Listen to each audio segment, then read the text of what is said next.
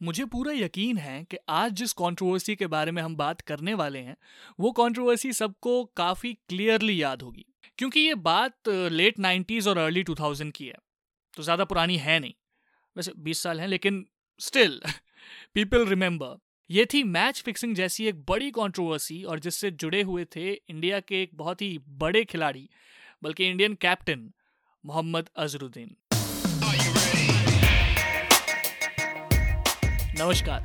मेरा नाम है आशीष मिश्रा और ये है cricket controversies by Asiaville Hindi और आज हम बात करने वाले हैं Mohammad Azharuddin match fixing controversy के बारे में।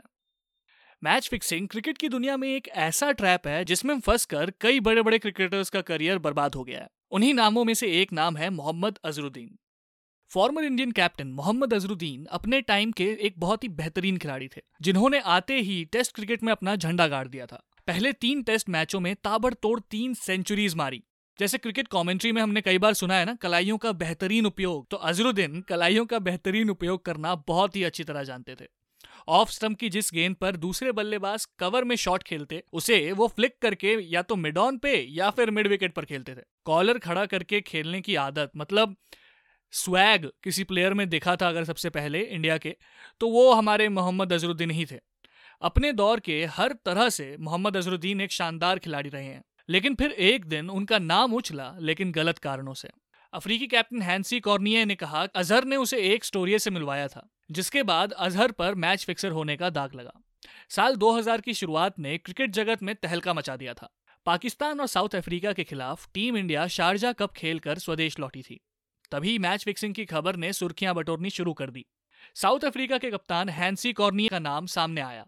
अप्रैल की शुरुआत में दिल्ली पुलिस की क्राइम ब्रांच ने हैंसी कॉर्नी और बुकी संजीव चावला की बात को रिकॉर्ड किया, जिसमें मैच फिक्सिंग को लेकर बातचीत की जा रही थी।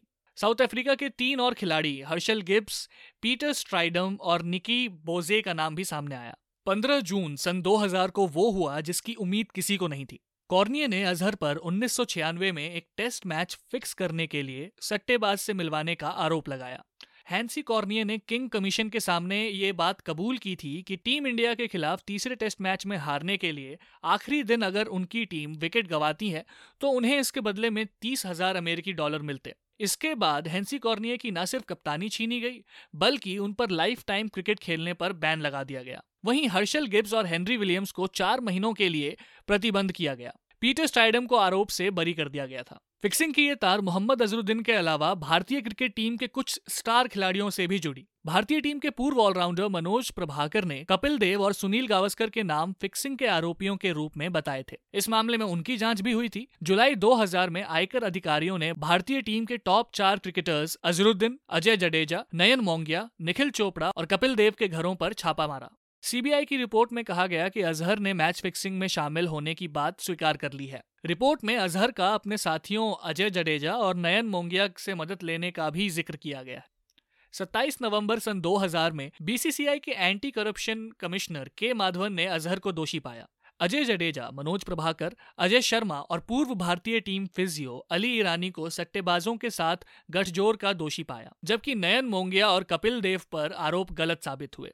फिर 5 सितंबर सन 2000 में अजय शर्मा के साथ मिलकर अजहर को मैच फिक्सिंग में उनकी भूमिका पर जीवन भर के लिए क्रिकेट से बैन कर दिया गया। अजय जडेजा को पाँच साल के लिए बैन किया गया। प्रभाकर और अली ईरानी को भारतीय क्रिकेट में किसी भी पद के लिए पाँच सालों तक प्रतिबंध कर दिया गया। इसी के साथ शुरू हुआ the fall of Mohammad Azharuddin इस खिलाड़ी की महानता की दास्तां शुरू होती है पहले मैच से ही। उन्होंने पहले तीन टेस्ट मैचों में ही एक के बाद एक शतक जड़े थे। जिससे पूरे क्रिकेटिंग जगत में काफ़ी सनसनी मच चुकी थी। और ये बात है उन्नीस की। उसके ठीक पाँच साल बाद 1990 में उन्हें भारतीय टीम की कप्तानी सौंपी गई। तीन वर्ल्ड कप में भारत का नेतृत्व करने वाले और एक दौर में टीम को 90 जीत दिलाने वाले वह सबसे सफल भारतीय वनडे कप्तान कहलाते थे। लेकिन ये सब सिर्फ़ तब तक था जब तक उनका नाम मैच फिक्सिंग मामले में सामने नहीं आया था। उन्नीस सौ छियानवे वर्ल्ड कप में अजहर के क्रिकेट करियर का ढलना शुरू हो गया। वर्ल्ड कप सेमीफाइनल की शर्मनाक हार के बाद अजहर लगातार विवादों में बने रहे। अजहर के खेल का स्तर भी लगातार गिरता रहा। ईडन गार्डन में चौहत्तर गेंदों में बनाया गया शतक गवाह है, जब उन्होंने दर्शकों की शाबाशी तक कबूल नहीं की थी। अजरुद्दीन ने इस मैदान पर ऑस्ट्रेलिया के खिलाफ सेंचुरी मारी थी तो बल्ला उठाकर दर्शकों का अभिवादन तक नहीं किया था।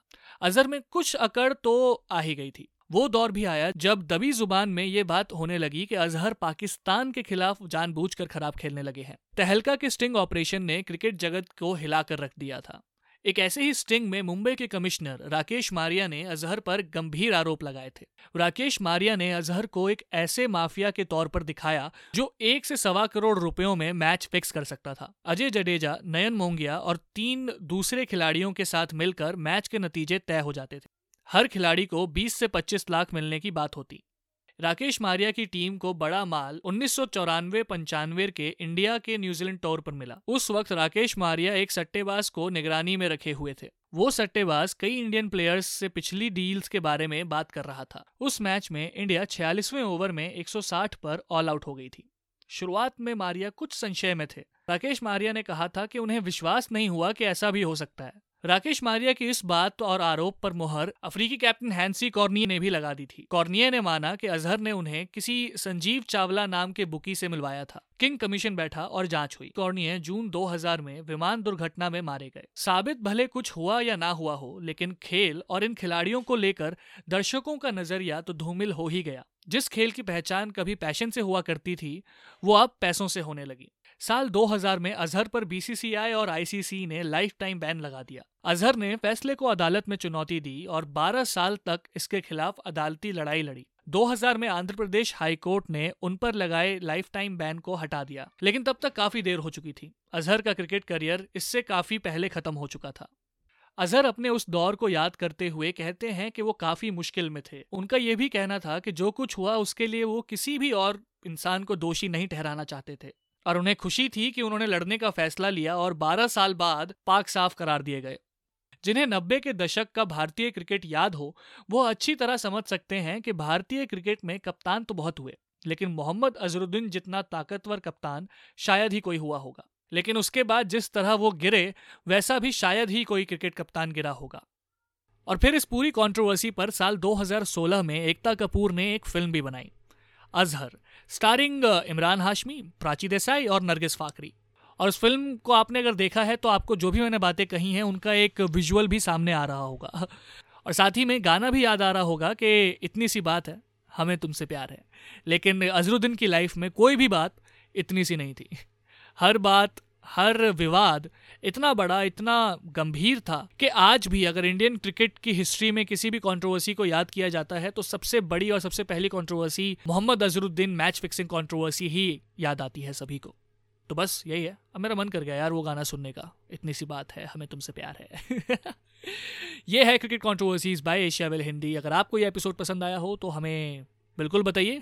हमें एंकर डॉट एफएम पर आप वॉइस नोट भी भेज सकते हैं और हमें स्पॉटीफाई पे फॉलो कीजिए cricket controversies by will Hindi और आप हमें इंस्टाग्राम पे फॉलो कर सकते हैं फेसबुक पे लाइक कर सकते हैं यूट्यूब पे सब्सक्राइब कर सकते हैं, क्योंकि आपको मिलेगा बहुत सारा कॉन्टेंट हर टाइप का कॉन्टेंट जो कि आप खुद सिलेक्ट कर सकते हैं, फिर कि हाँ मुझे ये सुनना है, ये नहीं सुनना, ये देखना है, ये नहीं देखना।